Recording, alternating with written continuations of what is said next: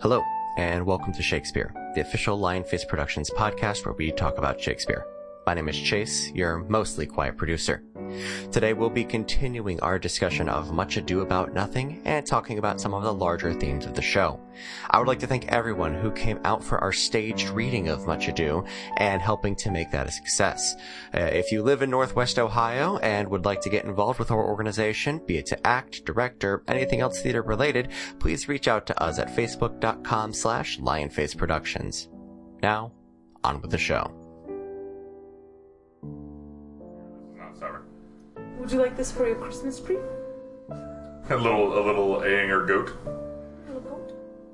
Um, I'm taking but yeah, so I think you know we'll have we'll have one more to fill in before we hit Children can fight over it. before we hit the uh, the month where obviously we have to do our No, that this is the thing that Jamie swallows and dies. yeah Oh, That's right. probably yeah that's too small and James will definitely eat Uh, no, no, I'm back. I swallowed it. No, it's gonna be Chris. that. Chris Chris will swallow that and die. Um, yeah. So yeah, with the, you know little tokens that come on beer, and then you know, all of a sudden you find Chris dead because he ate the goat that came hanging on your beer bottle. That sounds. He got really distracted during the raid. Yeah, and then all of a sudden he's eating goats. I did it. He. This is Michael with the snake Ka from Jungle Book, Yeah. and he was he was taking it to daycare. Mommy, take a picture of me with Ka. This is me with Ka. I've got Ka. I've got Ka. Can you see Ka? I'm like, oh. So you took 75 pictures of your kid holding this toy snake. Because he, he was like, you have to take it, take it, take it. I'm like, okay. He's like, let me see. Giant weirdo. But yes, I mean, you know, so, you know, tonight we're drinking some uh, some romantic chemistry Yeah. Are we and recording? some anger Yeah, some, celebrator. so, somebody has somebody has the view of the. uh, I, I, we've been recording. for yeah, a no, we've been while. recording. We've Oh, Yeah. been, been going for about a minute and a half. We actually opened with It's- you With me talking about my- talk about your little goat. Yeah. Oh, my goat. I got my goat. Chase, Chase loves doing that. Our, our production man, Chase Greenlee, loves to start recording while we're just kibitzing and, and whatnot I, because I absolutely do, Ryan Hatfield. it, it makes us seem like we're, you know, actual real people. We're not. We are, but Robots. Uh, I am an algorithm. My name is Beth Roars. Chase Greenlee wrote me, and uh, he didn't do it very well, so often I say stupid things. So yeah, Yes, we're, it's my fault. we are back. Isn't that right, wife Cassie Greenlee? Also, an Absolutely, algorithm. husband, Chase Greenlee. Nobody would marry Chase Greenlee. The so we need an reason the algorithm. reason everyone is saying their names is because we're back for episode two of the Party Bird podcast. Party Bard! Sorry. I'm actually drinking alcohol right now. Yay! Yay! Cassie's drinking tonight. So yeah, I have dogfish head romantic chemistry. Beth has got a uh, a celebrator. And I have a Moscow Mule because I don't drink beer. And I have a Grolsch. Grolsch. Same noise going in as coming out. Grolsch. And then I will absolutely be moving to the celebrator because I am. What makes you think you get to drink all my good beer? Because you brought Because me to you my brought house. it. Yeah, you, you showed up with it. Yeah. you brought it here. Um, but Luckily yeah, so for you, we I'm are, also usually like, mmm, not And sick. you also have a, a half hour drive back to Sylvania. That's cute. It's 45 minutes. Ooh, yeah, we are we are back to do episode two. We are continuing our discussion of William Shakespeare's Much Ado About Nothing. Uh, But you don't. That's three. in episode one, we covered uh, the the plot. Uh, basically, and Eventually. yeah, we finally got through it after about, about meandered fifty a bit. minutes or so. If you were to watch the play, it would take you almost two and a half hours. We Well, got two, through, two and a half hours is uncut text. Yeah, if you, if we you do got not through cut the it, whole it takes about thing. two and a half hours. we got through the whole thing in less than 45 minutes with all of our divergent thoughts. Yeah, Fair. we did cover some of the themes. We did bring up some things that I definitely want to get to on this episode. So what's your favorite thing you want to talk about? Um, I well, gender relations is the most important part of this particular play, and we covered some of that a little bit with uh, what we talked about originally, uh, talking about uh, Claudio and Hero and how they have the, the puppy love, Yeah. and you know they they're Twitter pated with each other, and they they have the young you know middle school romance, and then you have the more adult. Uh, not sure how they feel about each other, but they have they have the inklings of feelings at the start of the play. Oh, it's they have they really have an inkling of caring for one another that they hide behind brusque demeanors. Um, Benedict and Beatrice, and it takes basically, I I- I don't even think it's the convincing that their friends do.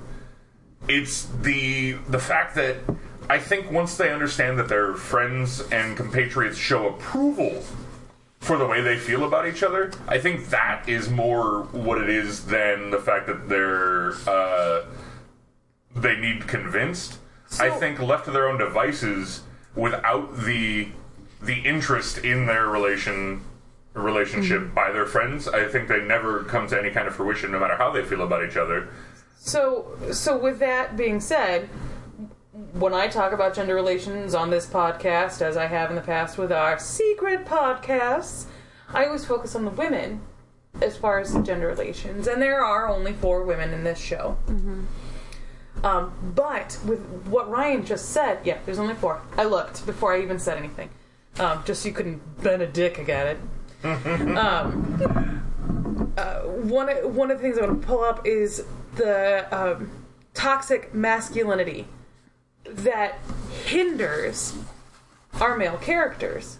And especially Claudio. So, with our gender relations, we often talk about how the women have no power and everything falls to the men, but there's also coming back from war, we see men who have this um, male vibrato that has to be upheld to the point where Claudio, at the moment he feels that his uh, masculinity, that his ownership of this woman is anyway in question, he destroys her. He flips his shit. Yeah, he goes completely Where is off the rails. Whereas if the sweet, the sweet male character who, who is willing to take a woman who he has seen very, very little of and love her so completely, uh, Mm-hmm. It's if a- he it's a- hadn't been embroiled in this kind of uh, built-in masculinity, would he have done that to her?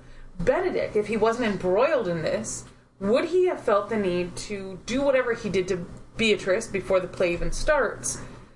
And It's see, so I, I think I think I think Benedict in is one of the characters that Shakespeare's written that does not have toxic masculinity. I in think the, he gets over it. We see it, and then he Uh, I- gets I- over it. 'cause I it's actually- definitely there in the party scene. see i actually don't i don't feel that that is a, a toxic response it's not a he doesn't have the you know i'm a man i must be this way man man thing But as he, much as so much as he but his he's been hurt and wants to avoid like yes you you do he does have some responses that are like well I, i'm a professed tyrant to their sex he jokingly acts as if he hates women right, uh, whether it's joking or not, I think is up to interpretation. What what I am gonna point out is that he, the words he uses, the speeches he has. Before his switch to Beatrice, before they con him into admitting that he likes her, his words are the words of a toxic masculinity of I, I have never met a woman who was worth my time. I don't want to be saddled with a woman. A woman would only drag me down. A But woman we're would seeing make the me exact same terrible. thing out of Beatrice, which is why I disagree. Now, The, Beatrice does the exact same thing. There is no man that is good enough. There is no man that blah blah blah. and that that And, and that's that's why I think with Benedict and Beatrice, it's not so much that they are toxic towards men or women; it's that they are their their toxicity is different. Their toxicity is because both of them, in some way, been hurt either by that previous in- interaction they had together. They were both hurt by it. It's obvious that it's not just Beatrice that was hurt by that. right, but her words don't negate his words. They No, are, I'm not- I'm- I'm they not- are hers on her own. His words, however, are what I'm. I'm not saying that he's bought. He's so bought into it that he's not redeemable from it. What I'm saying is that Shakespeare uses him as the mouthpiece to point out, to point a direct finger at. This is the problem with what men are doing, and this is why it keeps them from happiness if he had stayed the course with what he had said to begin with, he would have missed out on the happiness of being with Beatrice. He eventually gets over himself and ends up with Beatrice, but I believe that Shakespeare is using that character to point out this idea of a man's man. Well, he's a, he's a foil for Claudio. He's a foil for Claudio, but he is also uh, uh, just an embodiment of that kind of. It, it- before, I mean, he's so he's two dimensional in it to begin with, and by the end of Act Three, after he's been fooled, he grows from two dimensions to three. He starts becoming a full person because then we see him go, "Oh wait, when I said all of that, it was before I thought that you know I really could be happier." Well, a- and I, I get where you're coming from. I'm just saying that that if, if we're talking about toxic masculinity, it really boils down, especially to Claudio. He is Yes. Oh, he yeah. is Absolutely. the- absolutely. I just think that Benedict He- is the mouthpiece Yeah, of it. Cla- Claudio- Claudio embodies it. Claudio is the the basement dwelling mouth breather men's rights activist. Oh, he's so. No, don't, I'm, I'm sorry. The bastard maybe is the uh, the But his I'm I'm, No, ta- I'm I'm sorry. talking based What off is of his name? Claudio's response. Don John. Brad. Are you talking Baraccio? uh, Braccio. Braccio. He's the mouth breathing uh, think- basement dweller. I think as we're talking about gender identity, I think it's interesting to talk about Braccio and Margaret as well and that relationship. And Baraccio uses Margaret. But she knows it. No, she She- doesn't. She's Not to there. the She's extent. there. She's there hearing him call her hero. She, no, that. But to her, that's that. I the way I view it, it's it's a role play. It's a They're because she playing a does sex not. game. She does not realize it, and you can see it. Like you can see it in several adaptations, especially if you watch the Branagh. When she Mm-hmm. finally puts two and two together during the wedding scene, look at that actress. Yeah, she's. She is shocked Horrified. because she is horrified because she realized that somehow she played a part in this. She does not know that going into it. And what I and really. Baraccio even says that she is yeah, she, guiltless. she's guiltless. She doesn't know he. So he So he then- used his then that- relation with her, so they are having then the Lord of the Manor weirdest, roleplay. the weirdest sex game. They're, they're, they're having they're having Lord and Lady cosplay, you know, in the bedroom. that's and that's exactly what it is. I don't know. Have you It ever is. cosplayed to be uh, who? Don't kink shame, Beth. No kink shame. Yeah, no kink shaming in this podcast. I'm not. Uh, You are you're kink shaming. I, al- I also shame staying at your ex girlfriend's father's house after you break up with her. But I still think that's kind of weird. But what I, I really like about the whole Baraccio Margaret thing is that after it happens, nobody blames Margaret. Nobody. Yep. And and Benedict even like comes to her for help in Yep. writing this love letter to So, is Margaret the precursor for one of my favorite characters in Shakespeare, which is Amelia in Othello? possibly. because Amelia in Othello is also a guiding light who is with somebody who's duplicitous, is used in duplicity, but in the end, where Margaret couldn't stand up and say, "Oh yeah, uh, actually, Claudio, um, it's me. Uh, you saw, you saw me. so sorry about this whole wedding thing. Go ahead, you can marry her. I, it was me. I was pretending to be her. it was kinky, no kink shaming." No kink shaming. That's weird. I'm sorry. It's still weird. But no, that's but that's exactly what it was. Is she does not know, and I fully believe that she is completely unaware. And and Baraccio, with his words, even backs that up and says she didn't know. And and like I said, you can see it in the Branagh adaptation, especially because there is a shot of that actress going, "Oh shit. fuck, I What did I do? I What did I am do?" part of this." And uh, I, I remember Whedon's adaptation, and Whedon definitely played into Margaret got the feeling that something was not quite right about this because in that one, Baraccio like takes Hero's wedding dress out and he's like, "Wear this one." Wear this one while we're having sex, and you can see Margaret being like, I don't "This know. is this is weird. I'm not sure what's going on, but okay." I- she's li- she's like she's into it, but she's not like into it. And so then, and they they play that up in the next scene when Hero's trying to decide which dress to wear, and she picks that one out, and Margaret's like, maybe not that one, maybe one of the other ones. Yeah, and so. I um, totally soiled that last night. and By so- the end- but yeah, so that's that's a You big should thing take there. that to the cleaners. And, and the, the thing is, is, is Baraccio not only did he betray uh, Hero and Claudio, he portrayed Mark. he Margaret betrayed as well. his trust with, Yeah. that he had with Margaret because he even he, he brings it up. He's paid a thousand ducats to betray her as well because he brings he, he goes, oh I know this uh, I know this maid Margaret that you know we've got a thing and we can use that. Yeah. And he completely leaves Margaret in the dark on it. so Ducats. That's a lot of duck A hats. lot of ducats. what's a ducat? It's the night of the duck hats. Oh, I love the duck cats. Meow, quack.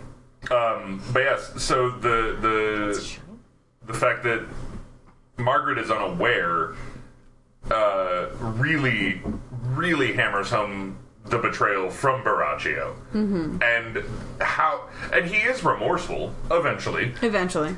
Uh, When he he gets is caught. remorseful when he is once he's finally you know completely caught and everything like that. When he delivers his lines to uh, Don Pedro and Claudio, that finally like awaken the fact in their own minds that oh, we really are terrible people for doing We should this. maybe work on that. we should maybe fix this about ourselves. Baraccio is he shows his remorse in that speech to them, saying, "I did this. I am wrong. I should not have done this." You know, and so it's uh, it it shows that at least. eh, Somewhat, one when removed from Don John, Baraccio may have a redeeming quality or two, but his betrayal is the biggest betrayal in in the show because Don John, what Don John does is not a betrayal. He doesn't get his hands dirty. He Well, Well, what Don John is not a betrayal. It does not betray the way that Don John has already been. Right. everybody right. knew what Don John was about. They knew. Don John was invited to the party because he's the prince's brother, and And he was there. He, he Right. was around, so they had to be nice to him. Dad said I had to bring him to the war, and we're on our way back, so I can't really do anything with him, and nobody bothered to kill him in the war, so here he is. And what drives me crazy about Don Pedro and Claudio is that I thought you were raising your hand. they they know this about Don John. yeah, And still when he's like, "Hey, here's cheating on you and I can prove it." They never doubt. It never They don't- yes, occurs they to them. don't- don't bother they to never question they never bother to go, "Hmm, Don John is not the most reliable source of information." Hmm. That's because that's because Dogberry is not actually the fool in this. It is Don Pedro. so we. Dogberry is the smartest man in the entire show. Well, and here comes another point, um, another theme where the unreliable narrator, Which being- is Dogberry. being Dogberry, is the one who has all of the information. he has the knowledge before the wedding Yes. Right. that So- shit is gone down So we've got somebody. and nobody who- will listen to him. We've got somebody here who shouldn't be listened to.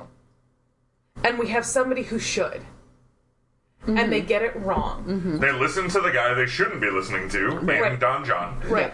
So, And they ignore the guy who has the answers. status and why should he lie? Because he's an asshole. He lied because he's an asshole.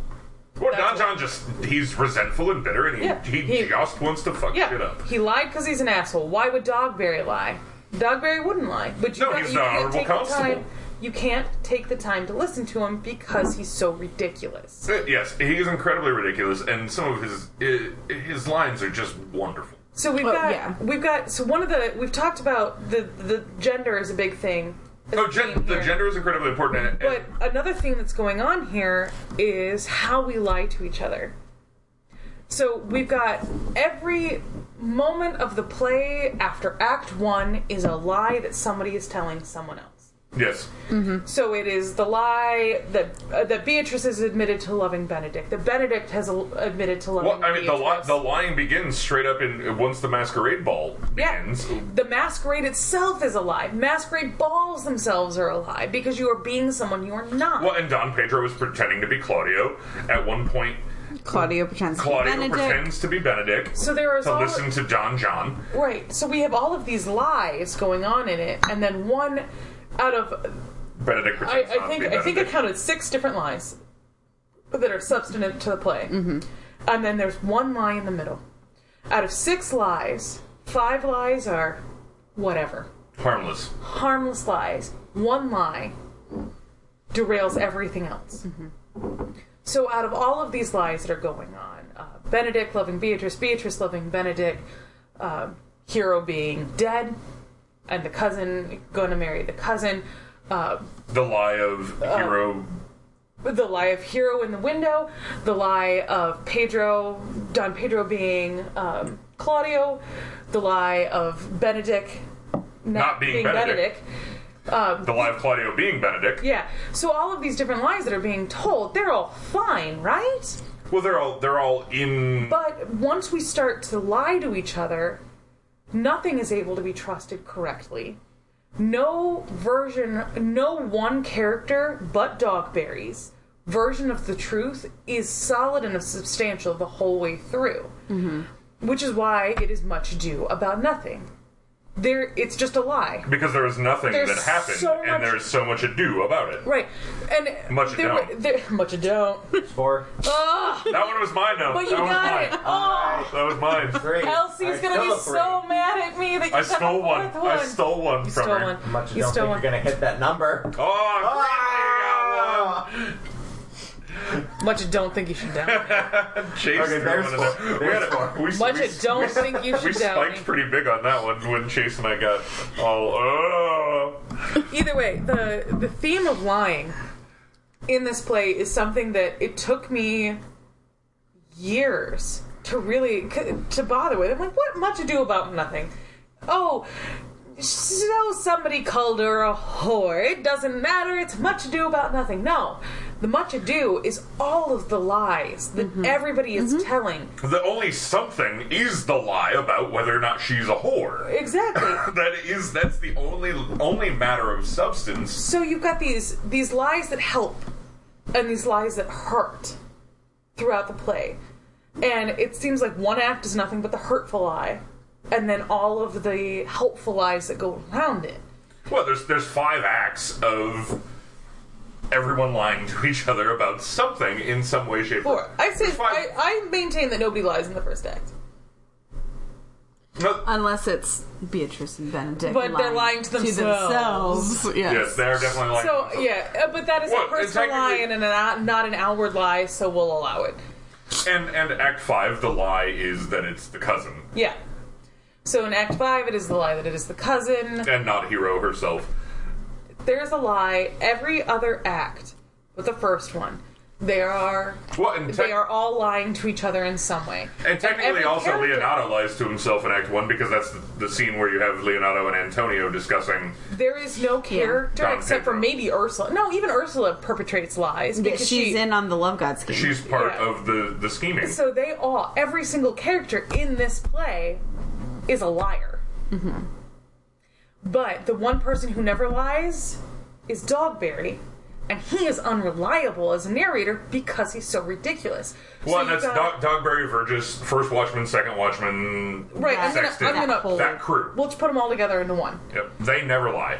The Dogberry crew. Right. They never lie, but, But they they're are unreliable. They're our fool. They're unreliable. We can't take what their word is. Mm-hmm. It's a really interesting way of looking at it, and I don't know many other literary works in which you would see that done, where everybody is a liar except for one person. and I think what you're saying about the the lie of the cousin in the fifth act kind of shows us that Because that's the friar. That's yeah, the friar. I know that's lie. the friar line, but it shows us that Claudio has grown in some important ways when faced with the magnitude of his wrongdoing. Well, and you but see he that- still hasn't. He still hasn't grown in actual important ways because when Leonardo says, "Well, my daughter's dead, but I have a niece who you've never met." And I've never talked about before. Who looks almost exactly like Hero, and be Claudia's a like, twin. Chloe's like, yeah, sounds legit. Okay.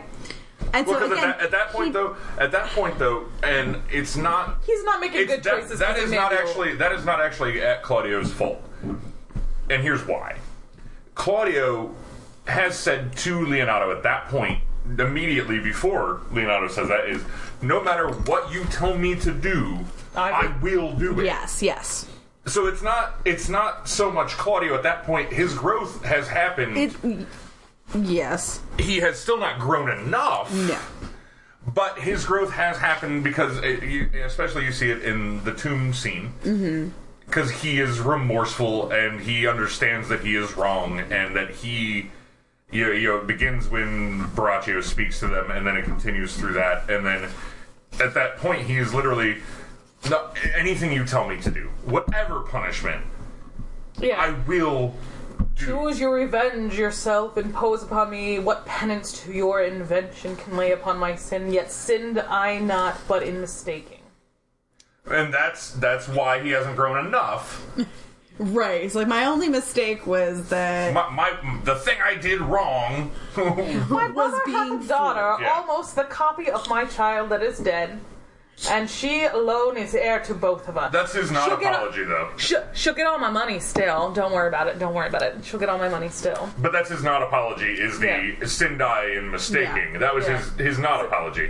Well, oh, I'm so sorry you felt hurt by what I did. Yeah, I'm so sorry you got upset.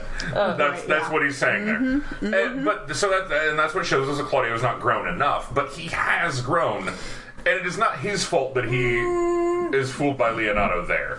Well, then he starts referring to himself as poor Claudio. I do embrace your offer and dispose for henceforth of poor Claudio. I give you myself. Poor Claudio. Oh, poor Claudio. Did you make a Well, and mistake? I, I actually I I How look, about at, you? I look at that reference a different way. Oh, tell me how you look. I look at that line as in poor Claudio being the Claudio he was before. I am dispensing of that Claudio and becoming the new Claudio moving forward. Mm-hmm. I, I guess my my That's point. that. I guess that's my interpretation of that line. Is not so much a- and having had to play Claudio before, which is totally weird because I'm not an ingenue, uh, a man who plays ingenues ever. But thank you, Amy Reed, for making me step out of my comfort zone oh, and play yeah. an ingenue. And because I did have a tremendous experience playing Claudio, Your voice does not lend to ingenueness. It, No, it really doesn't. It lends to death and hellfire.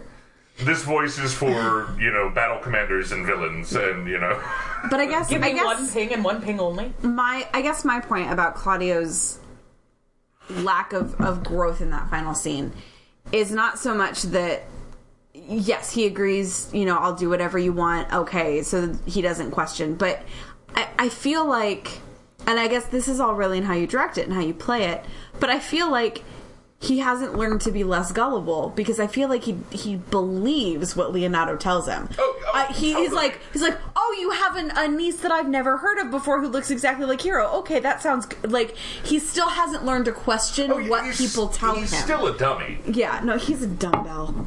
He is. He's a dum dum. You need to drink that faster. He's a dumbbell. I. The, only- I. He's a dummy. He He's, is he's a dummy. he's a big old dum dum. And- And, and- Don Pedro is not much better. No, There, there are a variety of characters throughout Shakespeare's plays that we could just be like, hmm, I could throw that character out with a wash. I hate him.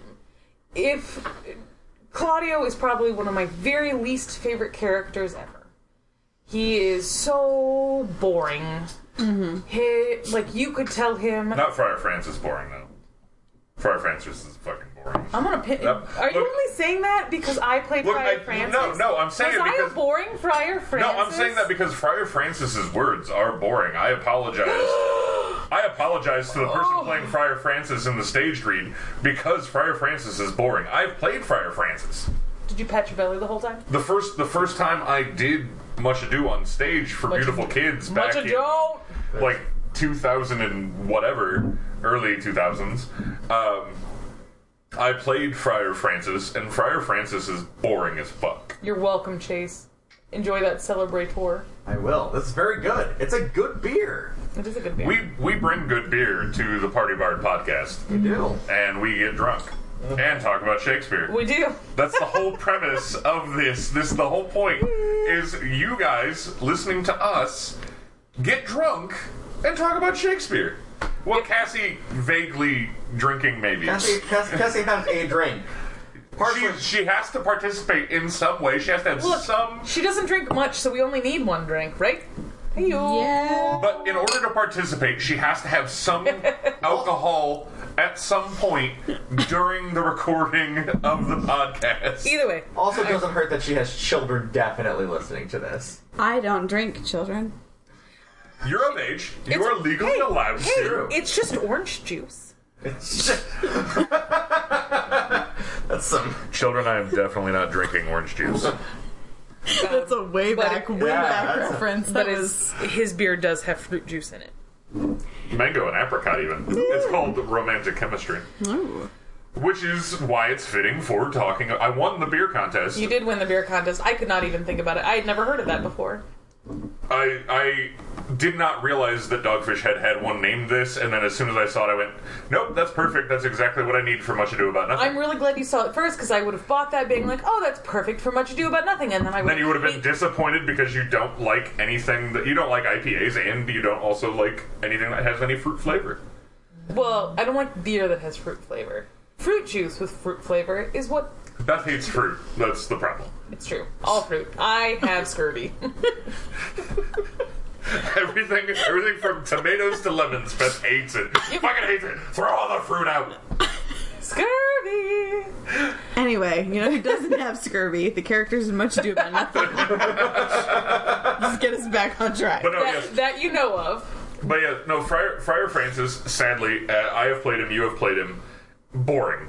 But I only you get to can't, play. you can't cut his lines because they're important. Yeah. You can you can trim. And that's actually Well, the thing he's- about that's the thing about cutting this for production because we just did a stage reading of this. Um, Which as is Lionsgate's uh, production. December 1st at Grounds for Thought. It already happened. Yet by this time this one comes out, don't, I'll, I'll I'll do a thing on the last episode. It's fine. It's fine. Um, People already saw it. We- loved it. Sh- should have been there. We, yeah. yeah, we- Watch watch for our next stage And hey, reading. and hey, thanks for coming. yeah. Your check's in the mail. Chase winked at the web the, did. the microphone. Ch- Chase has had enough beer that he winked at the microphone. You you heard it. You heard it. yeah, so we we did the stage reading, and you know, like I had to apologize to the person cast as Friar Francis because Friar Francis lines are. po- And actually, the, the great thing but they're about this show, expletive. They're just he is there to be uh, The- the, the great- narrative expletive. yeah, the great thing about Expletive this, is not the word because that's cussing. What am I looking for? what word am I looking Exposition? for? Exposition. the great thing about this play is also the difficult thing about this play. You cannot, there's, you can't really cut it because it is two, and, it's two and a half hours on its own, which for for a stage play is not long. Uncut text, two and a half hours. The easiest person to cut is Balthazar, and the only reason to keep Balthazar is if you want the songs. The first thing I did was cut Balthazar. Ah, this has got the most famous song though in Shakespeare. Yes, yeah, no sign a more, lady, yeah, lady, sign sign a no lady, more. yeah, whatever. Who cares? Balthazar is terrible. I care. Oh, I'm sorry. People, um, It's the easiest cut to make. it is in the web series adaptation, Nothing Much to Do. Balthazar is a fan favorite. Everybody loves him. Now, See, everybody, lo- I don't know why people love Balthazar. First, first of all, this is the Party Bard podcast, and you're making fun of the bard. Well, guess what? I prefer warriors to bards. Really, your Thank you. voice kind of gives that away. Thank you very much. Thanks for being your own stereotype. Hey, no, the bard is usually the guy that gets picked on. I'm sorry. I'm gonna. I, I'll pick the druid instead. I like. oh my God, D and D. Well, duh, where did you think I was going when Yeah, you started talking I- about a I- bard? Gonna, First of all, I always play- paladin recently. I will played always play paladin. the bard because the bard can pick locks usually. Bard's real good in fifth edition, by the way. Uh, no, we're done. Anyway, anyway. all right, well, You're geek. Anyway, bubbles but too much. Ba- Balthazar is the easiest cut because the songs, especially doing a stage reading, the songs are unimportant. I like. I, I don't even care for that. Uh, sign no more, ladies, sign no more. I, whatever. It's not even important. That's because you're neither Blythe nor Bonnie. No, the music. Actually, I think the music in the Tempest is better than than the music in this. I like. I dare you. I dare you right now. Sing me one song from The Tempest. I don't sing Vocalize one song No. from The Tempest. Because you can't. because I can't sing. But We already I covered could that. I ask- think I, could I, walk did. I up just to, not, did I not just say that I don't sing because I you, don't you sing. could just speak it. Just make it come out your mouth. no, but all you know is like the first like three lines from one song because there's only Sign three of lines. war, babe- late There's only sign of there's war, only babe- three lines man that were are not that neighbors show ever. up in the Yeah. song. There's only like three lines that show up in the text One anyway. foot on sea and one on shore. the full the full text of the song is not in the play. I like hearing what different people do with it, though. Um, I like. I think Kenneth Branagh has made it this like melancholy kind of Mm-hmm. slow, and so did We should make it into a drinking song. Can you make it into a West Ham drinking song quickly? um, so no, did but I, Joss we can Whedon. do roll your leg over if you want to. Maybe, maybe, maybe once we hit the 50 minutes, we'll do a little rolly like over. uh, but I can David sing body Tennant's. drinking songs. I can handle that. David Tennant and Catherine Tate, their version, you can actually buy the um, soundtrack for Sign Can you No More. watch that anywhere online? Yes, but you have to buy it. And I bought it at one point in my life, so I might have it somewhere. it's fine. I don't like how it was directed. Mm-hmm. Um, they they made things real slapsticky for the humor, which worked in some scenes but not in others. And they made Kill Claudio a laugh line, which I have a huge problem with. No, that should not be a laugh. That should not be a Da- laugh David line. it should. Well, the only person who should laugh at that is, is, Benedict. is Benedict, and but it, it shouldn't be a laugh line. And the whole love confession scene in that one, I love David Tennant, I love Catherine Tate, and I think they're So brilliant. I've, I've never actors. actually seen their adaptation. It's. It, I don't even know who Catherine Tate is, to be honest with you. do you Well, watch you don't Doctor want, Who? No, he doesn't. Okay, then you wouldn't. He's the worst. Um, No, I- did, you, see- did you did you watch any Sherlock? Okay, yeah. Uh, Not in Sherlock. She She's was not in Sherlock. She's not sure. Wasn't she in the what was? Who do you think Catherine Tate is? Isn't she the one at the end? What was it? Uh, the She's the third Donna. episode. The third episode with the, the, the reporter lady. No, No. it's Donna. Then who's Catherine Tate? I thought that was Donna. Donna Noble. Yeah. Yeah, that Noble. was. Oh, you know what? No, I'm confusing her with the lady from the IT crowd. Yes, you are. Yes, I am. Um, Okay, anyway, either way, either way. I don't know who she is. but Chase is they fired. they we made can't fire it. It's the guy who knows how to do this. I was gonna say it's like I, I, I can hit the stop button right now, and this He's is all. no, no. You cannot fire Chase. He's the guy. but they made Sign No More this like really upbeat dance number, and I think that's what they danced to at the end. Um, I've, of it. I, I've seen It's Sign no another. more, ladies, sign no more, men were deceivers ever. And you can buy the soundtrack with David Tennant singing that song, and it So- makes my heart happy. Here's why it's not a throwaway because men are deceivers. Men are de- men were deceivers ever. One So foot on again- sea and one on shore, and one But thing the music is constant never. unimportant to the plot. It is unimportant. It It's is, but it unimportant to the parallels. follow through through the plot, but it describes the main theme that he's talking. Yeah, but you about. don't need it to describe the main theme. That's why when doing a stage reading, it's the first thing I Okay. cut was Balthazar. You need it to tell the layperson what this play's about. So the penny No, because it doesn't happen until Act Three. Balthazar is not in the play Right. until The groundlings are there for Act Three too, and they're gonna be like, "Oh yeah, yeah, but you don't you don't men tell are deceivers ever. Look at all these people fucking no, dying all the no, no, no. It is unimportant because it happens so late in the play. You're halfway through the play before You're you get to unimportant sign because no you more, happen ladies, sign no so more. late in the play. It is, it is, you know, Balthazar appears in the masquerade scene, but there's no, there's no, the, the it happens in the garden scene. She's looking to see how far into the play it am. starts. I'm trying to because I find thought it, it. was. Uh, no, it is not early on. I believe you because you just did read-throughs of it, so your familiarity with the text as a whole spoken word is. But Balthazar is an easy cut, and the other easy cut is the the subplot Right. where Don Pedro, where Leonardo believes that Don Pedro is actually after Hero. I will give you that those are easy cuts to make. And Everything I- else, and I it's will- really hard to trim. I will check mark you on that that it is a difficult piece to trim if you need to trim it. What I'm saying is that that is because th- there is not a lot of suet in this. No, no. If There's I was not a doing lot if of I excess was, fat. If I was doing a full stage version, I would not cut Balthazar. because and part of the reason Not- but is not because he's important, but because why cut him? well the s- He's You- not important. He's unimportant. The music is unimportant to the piece. the music is unimportant to the piece as a whole, but when viewing the themes of the piece, then the music becomes important because it But, does. the- but if you're trying to Shine a if you're light. trying to tell the theme in the third act, then you've already waited too long. No, because then you've got people built up to what's going on, and then you're like, oh my gosh, I just made a connection. You need Yeah, the you're supposed first. to make that connection in the beginning. no, you need you need point A and point B, so that or you need point A and point C, that so you can put in point B in the middle and make the connection. That didn't make a lot of sense. No, but it did not. irrelevant. I was. uh, I, You I, have to have something established. If you're going to make a connection, you can start out in the middle and be like, hello, this entire piece is about lies. Or you can let it build up and be like, see how all these people are but see, lying. and to the each other other?" reason I disagree is men were deceivers ever. It's not just the men. The women are deceivers ever as well. You're- you have a point. but it's still. You know how hard it was for her to say that? Did you see how hard it was for Beth to say that I had a point? That was a I almost- pregnant pause. I, that was- yes. I'm not pregnant. That I almost pause threw was up in my eight mouth. months pregnant, though. It was. I am not pregnant, but that pause was pregnant. Because it's very difficult for me to admit it, it, it very rarely happens. It must be. No, you know what? I bet you could roll back and you'd see that I admit that Ryan has points often. You know, you, know, you, you, you, There- you I mean, were both there- been very fair to each There's, other. there's been a lot less bickering than I expected there to be, but this is also a Well, congenial piece. When we when it was decided that we would do the podcast, it's because we argue best, and by that I mean often.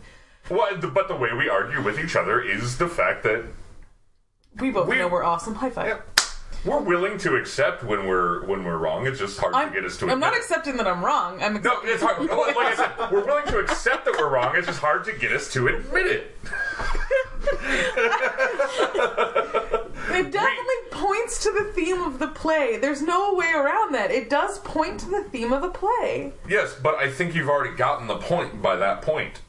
One would hope, but not everybody is as Well, intelligent. not okay. You know not what, everybody. Ryan? okay, Ryan, stop. Not everybody needs Balthazar, Beth. You big dummy. Not everybody needs it. But Ryan, not everybody's as smart as you, and some people need to be led a Okay. little bit more. Yeah, now you're being sarcastic. I know. Also, I figured maybe if I called you smart, you'd shut up. No, I'm gonna sign no more right up in your face. You are such a Benedict. Guess what? I don't care if I've been a dick. You're being a biatch. Beatrice? a Beatrice.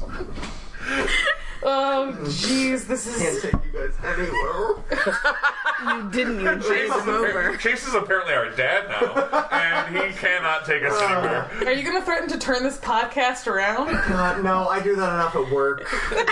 But no, but I, I get I get Well, why, why- you want the Balthazar. biggest argument we've gotten into into Shakespeare period since this has started is whether or not the song is necessary slash does point to the theme of the play. Whether whether or Why not, is this the contentious point?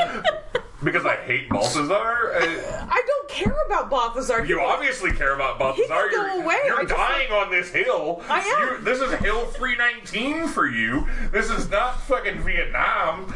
you know there are fucking rules.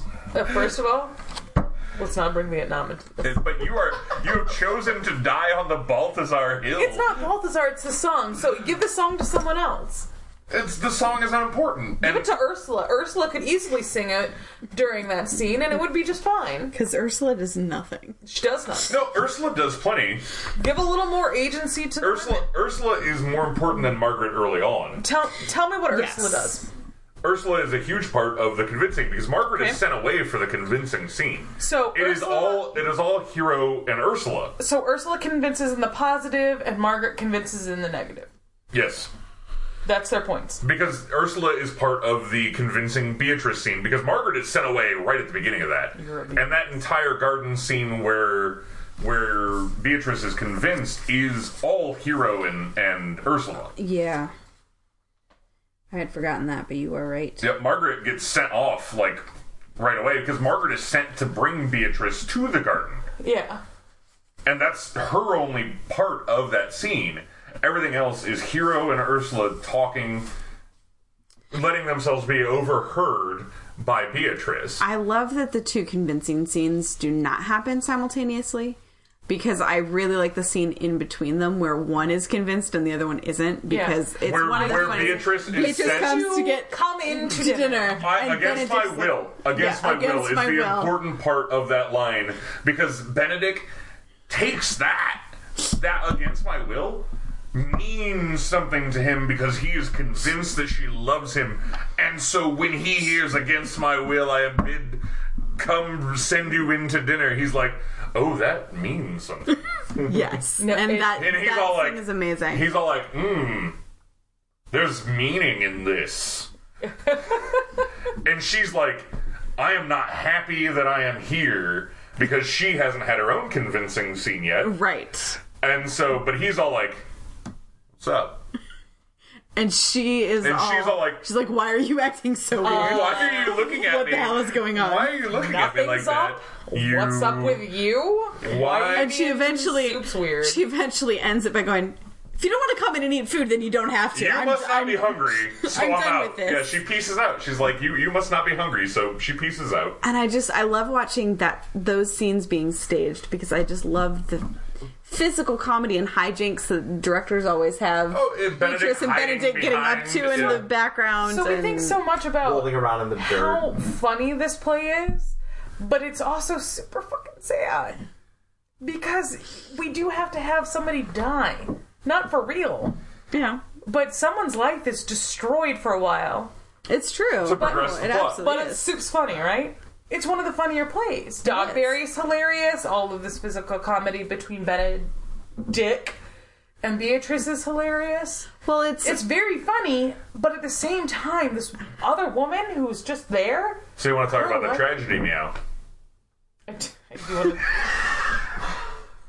well, and I I think it's- unfortunately no longer want to talk to you now. Ah, that's, pretty- that's it's an pretty much episode and a half, full-on uh, funny. goof You waited on that there. I know. I cannot believe you waited so long for that. what I is had to, everything's cyclical. Everything's cyclical. what is interesting back around. about You put within two episodes. That's right. I think there's some really interesting parallels between Much Ado About Nothing and Romeo and Juliet because Romeo and Juliet is a comedy up through the end of Act Three, It is. Yeah. and I think the same is true. I mean, this one's a comedy throughout because everybody gets married at the end, but Well, no, it, It is it would make it a not- romance if it was, but it doesn't take place over three days. This one is a comedy because it ends happy. because it ends happily. But I think it follows that traditional just comedic format up until again Act Three, and then Act Four is really the turning point, and then Yeah. you've got the parallel of act, the fifth act four is death where and shit hits the fan yeah, because that's the wedding. Well, there's Yeah. also what, another thing that makes this a comedy is that there are no consequences. Mm. Yes, Nobody's inaction or action, except for Don Cause- John, but he leaves. but he is caught and returned to Messina, and because that's like one of the, it's like this the second to last line of the play. It's a throwaway. yeah. We caught your brother, and Don Pedro's like, "We'll deal with that later." And then, then, then, and then Benedict goes, play some music, bitches. But there's basically no consequence for anything that happens. Mm-hmm. Yeah. This woman's life is almost destroyed. This family's reputation. What are the is on line. consequences? There's the horrible consequences that are things. brought up uh, just advance the plot. Uh, the consequences that Claudio faces are you still get to marry Hero.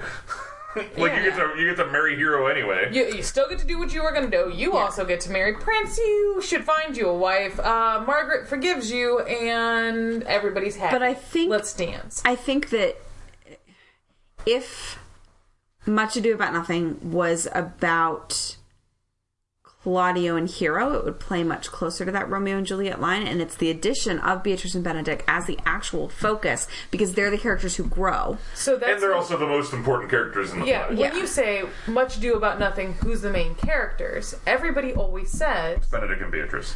but the plot is not The their plot is not; it is centered Oh no, the, around- Benedict and Beatrice are the MacGuffin. They're the foil to the plot. yeah, and and I Not think what a MacGuffin is. Oh yeah, think they the are. They are what they're pull. They pull you away from the plot. And I think what's important about that structure, I gotta get my words together for this. She's had enough of Moscow mules. I think what's important Welcome about to the game. Beth is that's- Balthazar. Bethazar over here. Oh yeah, Thanks, Bethazar, for serenading us with your. not a problem. Ryan Dick. but I think what's important That was terrible. I called you a dick. I'm That happy. was garbage. the Russian judge, the, the Russian judge gives you zero. The, Rus- the Russian judge is harsh. The German judge gave me a 10. No, no, the German, unless the German judge is as drunk as Well, he you. at least gave me eight beers. So, anyway. Anyway, so Cassie, haven't we had were it. trying Don't to be say mad at What I something. was trying to say, Cassie was trying to speak.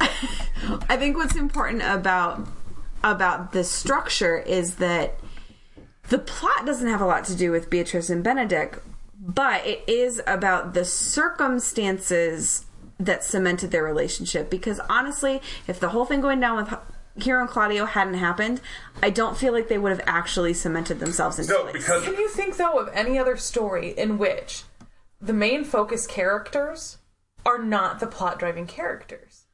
This is such an abnormality as far as storytelling Mm-hmm. goes. Because this would this would be akin to having the actual characters of Harry Potter the Hufflepuffs. being the Hufflepuffs. Yeah. We saw that show. We saw that show. It's Yeah. awesome. It's called the Puffs. But So yes, I can think of an example of what you're But- saying. but this it's called is- Puffs. yeah, this but is it's an it's an oddity and it's It is. It is. well, it's it's it's Inigo and Fezzik driving the plot of the Princess Bride. You know, it, it's their them like say say you're to, to show it as they were the main focus. Inigo and Fezzik over here and the plot driving characters being Wesley and If there's and a Buttercup. comment section on our podcast, which I don't know if that's a thing, You know what? I, I haven't actually delved into the uh, Squarespace uh, what, what what that's going to look like on the website. but we may be able to have if comments. there's a comment section, leave a comment. If you can think of a single other piece of literature where the non where the main characters, where the main focal characters are not the driving plot characters, because I think it's an oddity. And if there's But that's not, what I'm saying. well, It if would be- there's it not would a be- comment section on the website, there's definitely a comment section on our Facebook page. yeah, where you could go and make comments on Facebook. Yeah, and this is definitely going to be on the Lion Face Productions Facebook page. So Because you But- take, these, Dessert. you But take it- these it two would- people out, and the plot could continue. could continue. It could continue, but it thing. becomes Yeah. stupid and Oh. awful, and nobody Oh, wants no, to the, watch. it. oh, Yeah, the, then the it's- show becomes terrible. You Then take- it's Indiana like Jones and what are cr- the the, Crystal Skull, the no, one that didn't, the not one that the didn't Chris- exist, Shh, quiet beard. the one they didn't make. They've only Wait. made three Indiana Jones the movies. beard is talking, and I need it to not be. The beard talks when the beard wants. Bethazar. Beth is there. But I actually think if you took Beatrice and Benedict out of the, The show plot becomes in terrible. ti- well, Yeah. it becomes terrible, but also I think because no Benedict reconciliation. because Benedict becomes the voice of reason, I think it ends much Yeah, there's no more reconciliation. horribly. yeah. Yeah, there, it becomes a tragedy. If you remove Benedict and Beatrice, this play is a tragedy. It is Romeo and Juliet. They are what make it a comedy. so, like, you, you remove them, be, hero actually dies. yeah, yeah, ugh, or sh- just nothing happens. Or she ends up in a nunnery, as Friar Francis suggests. If this goes wrong, send her to a fucking convent. Get her to a nunnery. Because that's what Friar Francis's other option is. It's either this works, or she's gonna have to live out her days in seclusion as a branded whore. that's Friar Francis. Oh, there was a point in that that I wanted to make also about virtue So- and purity and Either way- and that It And the- comes down the- to the- this is not Raiders of the Lost Ark. That's the Indiana Jones I was thinking. of. Okay, I thought you were trying to reference the one that was never actually released. No, because if you take Indiana Jones out of Indiana Jones and the Lost Ark, the exact same thing happened. Well, Oh, yeah, because the idiots take the thing to the island and they murder themselves anyway. For the horn! did the, I'm sorry, did somebody just. I, I believe the horn of Gondor has been called. It's Must- the, the, yeah, I must answer the hot. Rohan ride. somebody rides- call the banners! Sorry, I What a need, bird to, and see. I need to saddle up my horse and ride out with the rogue hero now. That'd be so. Can I call you Amber? Amir? I'd love to be Amir. He's great. Except I- he's an idiot I- for a I- while, I but made- he eventually figured I it out. made the argument the That's other most day important. that the two That's true. characters of logic in The Lord of the Rings are Eowyn and Aomir. Yes. That they are the two characters that drive the force of logic Mm-hmm. throughout those pieces. my favorite character in all of Lord of the Rings is Boromir, but that's a subject for a totally different. Totally different. totally I different. mean, look, at least another episode. Uh, his brother was better. No, Far- Faramir is not the equal of the character that Boromir is, and uh, we can't talk about it now. But we will. I mean, look, if, Faramir, eventually, Faramir is two. Eventually, we're gonna I run just out of want- I want- Shakespeare. yeah, I think- so no, I look- want the podcast listening audience to What be is it- aware- what will happen quiet is- for a second. The beard's talking again.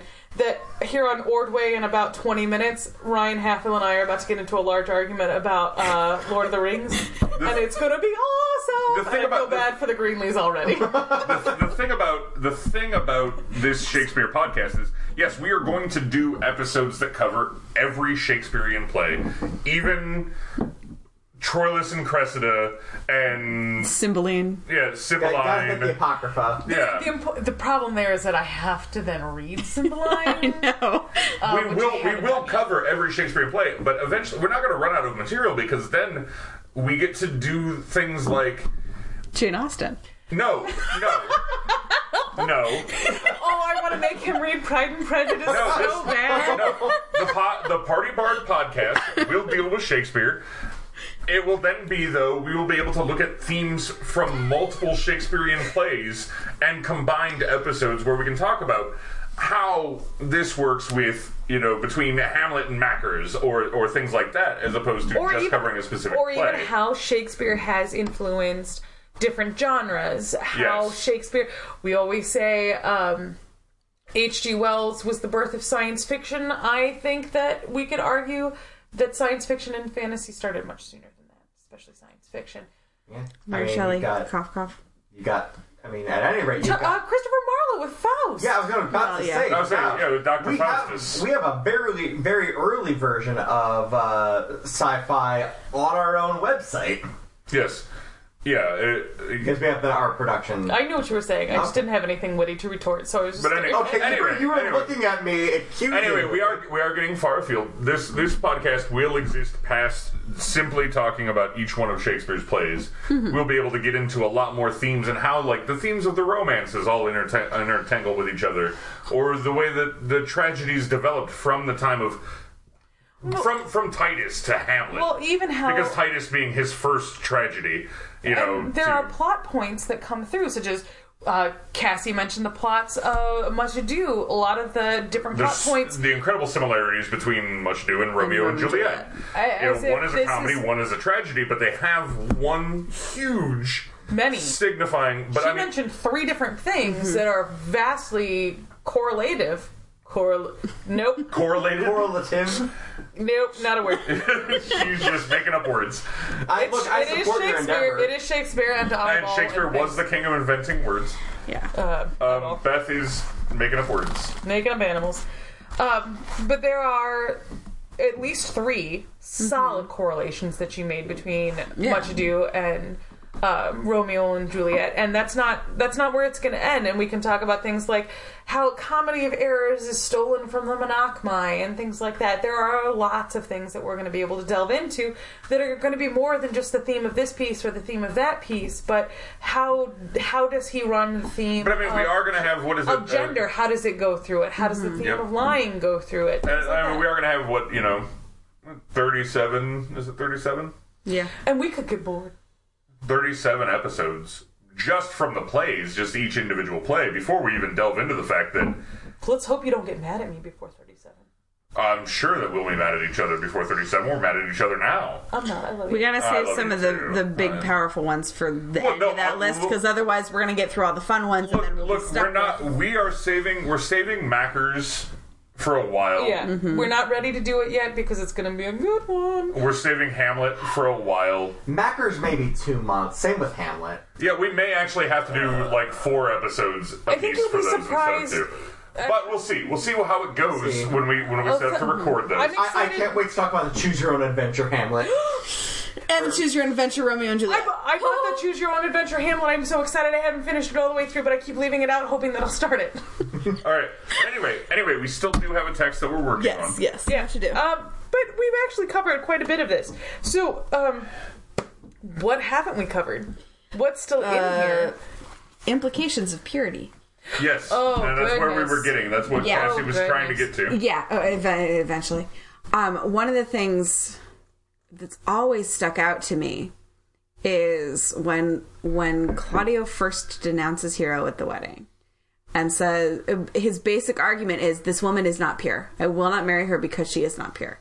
And Leonardo's first response is, "Dude, if you had sex with her before you married her, that's okay. I'm willing to overlook it." Well, and and, and e, But E-, if exactly. you if you and, boned her and then you're not willing to take her because you sullied her, Yeah. you're a dick. and Claudio and Claudio goes, it is not because I did it.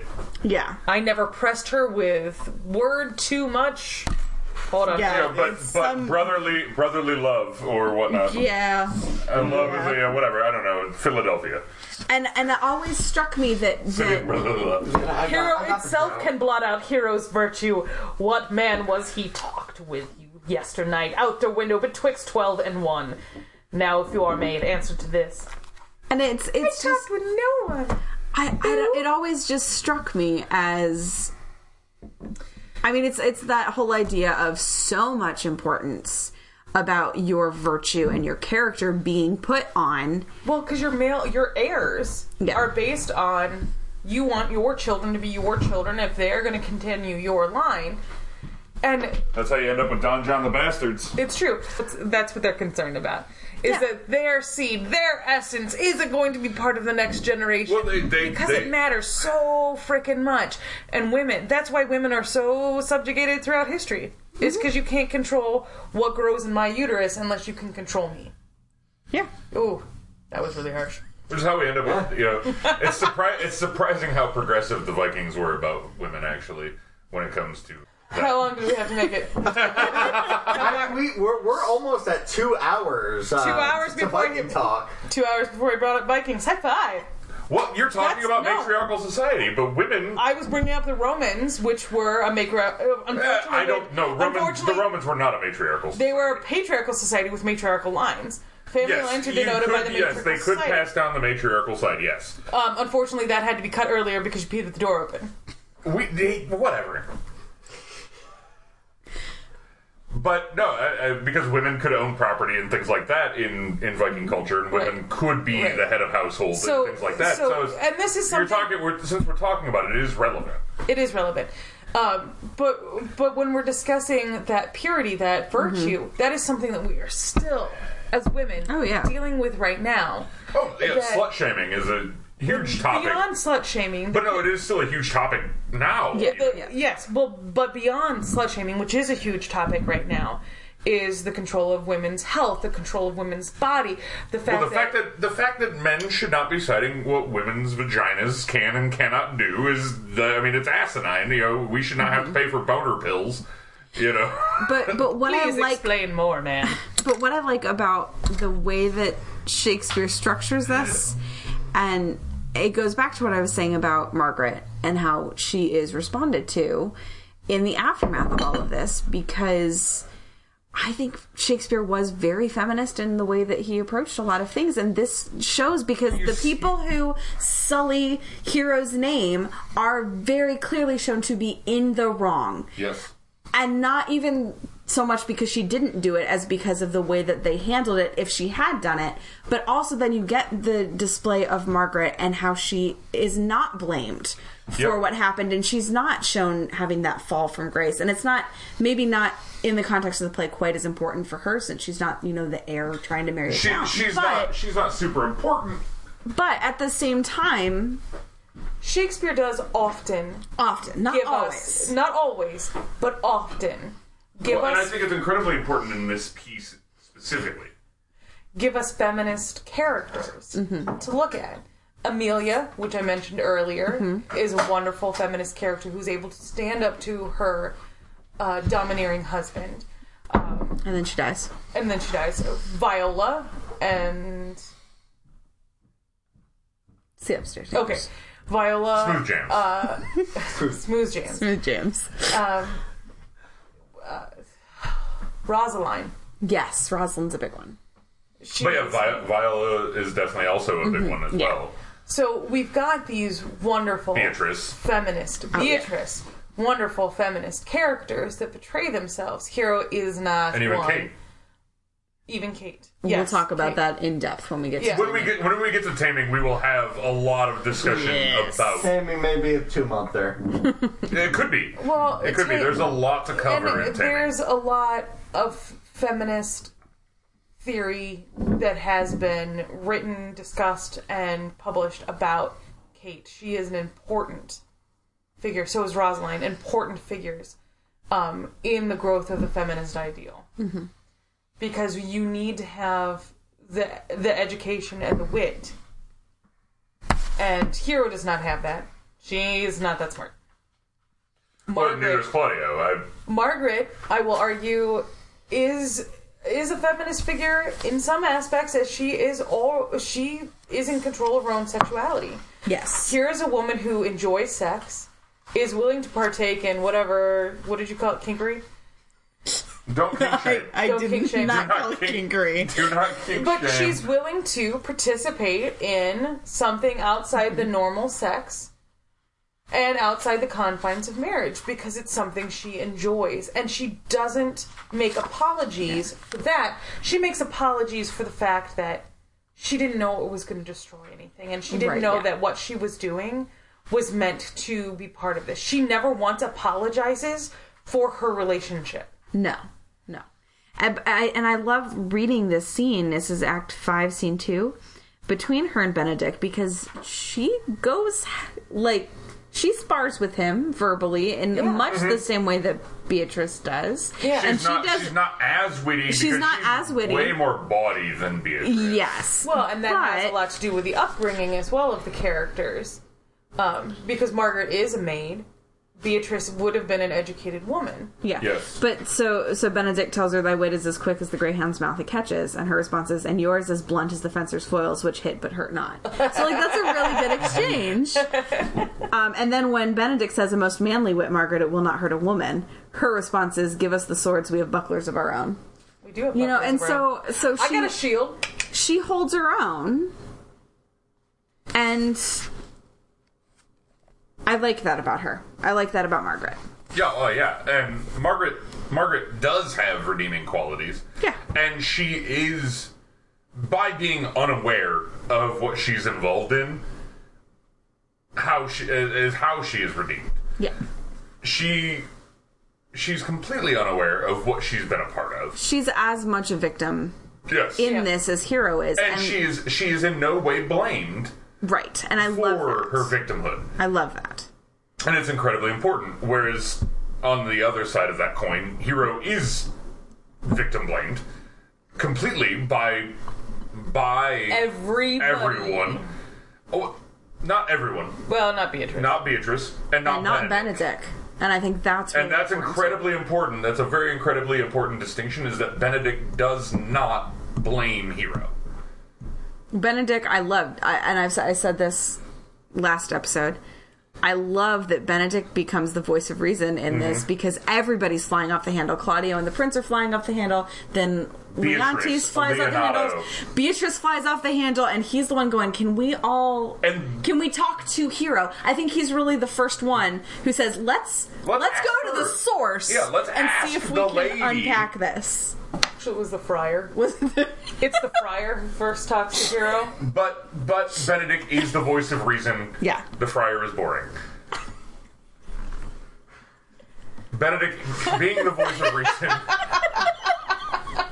is incredibly important. yes, And and the fact that he does not in any way shame Hero is incredibly important. Mm-hmm. Because it's part of that uh the the the growth of Benedict. because he starts the play, you know, saying women are gross. I'm going to be a bachelor forever, and he gets upset with Claudio for falling in love with someone. Yes, he's like, because "We had because a he's sacred hoping, bond." He's hoping that Claudio is going to be his bachelor buddy. We were gonna be bachelors forever. Women are gross. It's like, ah, come on, man, we're gonna like play Xbox and Weren't they in the you know- man? What it was? A woman haters.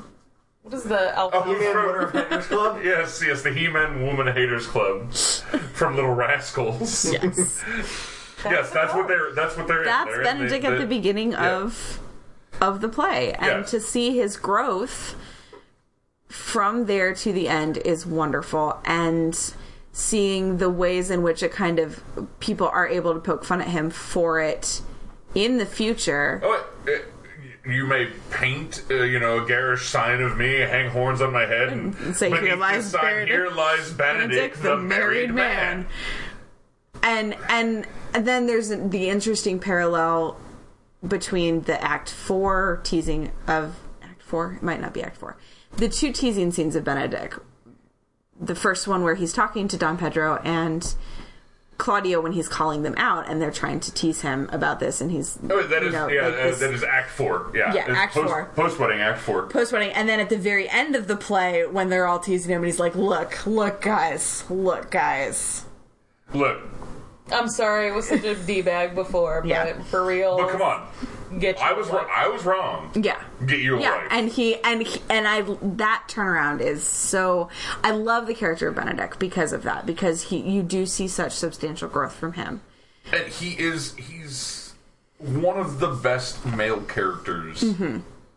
especially r- a romantic male full character. male character. Mm-hmm. Yeah, especially especially a romantic male character, which uh, you don't. Yeah, I mean, You, could- there are other satisfying male characters that are out there that are uh, in Shakespeare. Sorry, in Shakespeare that are still two dimensional. Crucio is a satisfying male character, but he's two dimensional. Romeo is two dimensional. but, but not. Romeo's not Oh, one satisfying dimensional. yeah, I was at all gonna say not satisfying. Romeo is one dimensional. I'm, I'm gonna say, uh, but of satisfying characters, Crucio is satisfying, one dimensional. Tybalt is not. I don't find Tybalt satisfying. I either. do. He's just Tybalt the- is incredibly satisfying. if we're talking about being one dimensional, there's a two dimensional character there between Romeo and Tybalt. They just happen to be the same character. It's two sides of the same coin. Um, They're just irritating to me. Th- No, but as far as as far as satisfying and also multi-dimensional, Right. uh, Benedict Macduff, Yeah. because and and only only because of How can you? Macbeth is also a three dimensional character Yes. and is satisfying. yes. Well, no, I was going to get to there. I was going to get Yeah, to he's a very Mackers satisfying Mackers himself, Macduff, and actually the only reason you know Duff is satisfying as well because he is driven, and most of what you see is two-dimensional from him, except for the scene when he finds out about his family. and how important his family is Mm-hmm. makes him multi-dimensional. All my all my pretty chickens in their dam at one fell swoop. From Titus, is it Aaron? Aaron the the Moor. villain. Yeah, I He's- find him yes. to be a satisfying and rounded. Oh, he character. is he is satisfying and rounded. He's- Mackers himself. But Titus is not.